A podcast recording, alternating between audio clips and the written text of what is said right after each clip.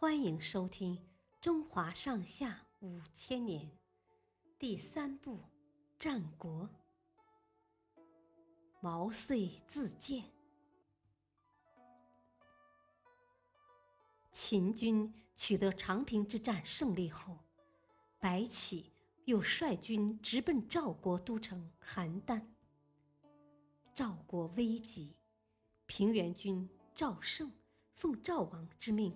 到楚国求援，临行之前，平原君把自己的门客都召集起来，要从中选出二十个才能捉住的人，跟他一起前往楚国。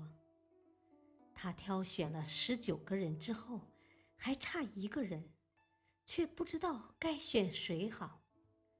这时候，一个叫毛遂的门客走上前来，对平原君说。公子要去楚国签订盟约，请求援兵，就请带上我吧。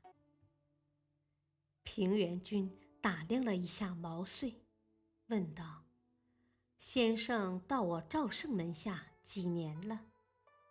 毛遂回答：“三年。”平原君说：“我听说贤能的人处于世上。”就像锥子放入囊中一样，他的锋芒马上就会显露出来。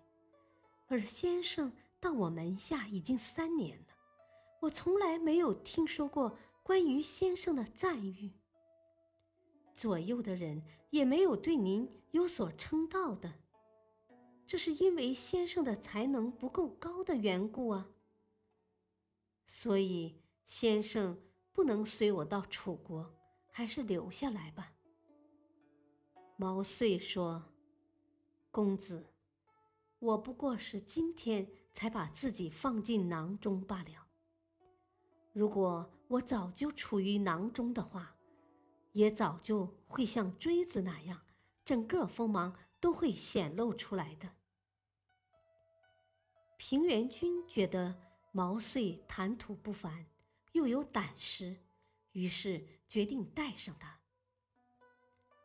到了楚国后，楚王只接待了平原君一个人。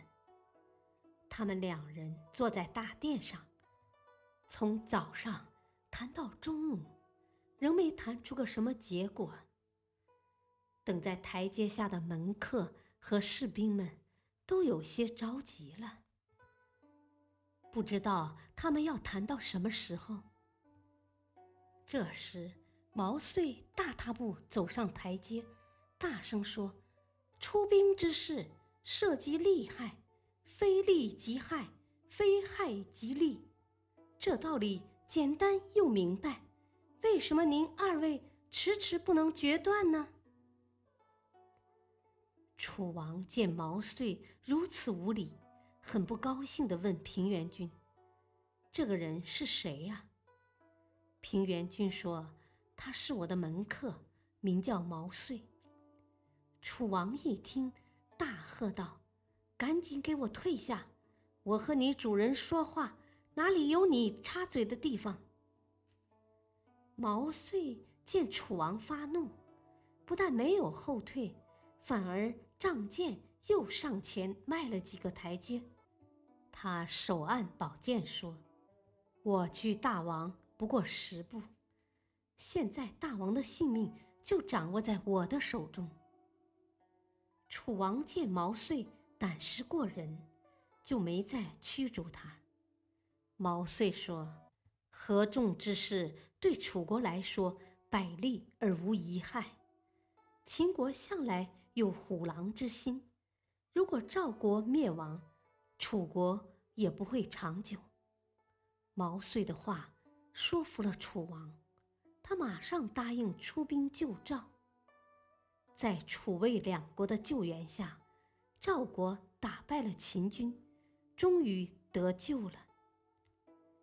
平原君等人回到赵国后，毛遂立即被奉为上宾，得到了平原君的重用与尊敬。后来就从这个故事中。诞生了成语“毛遂自荐”，用来比喻自己，推荐自己去完成某项工作。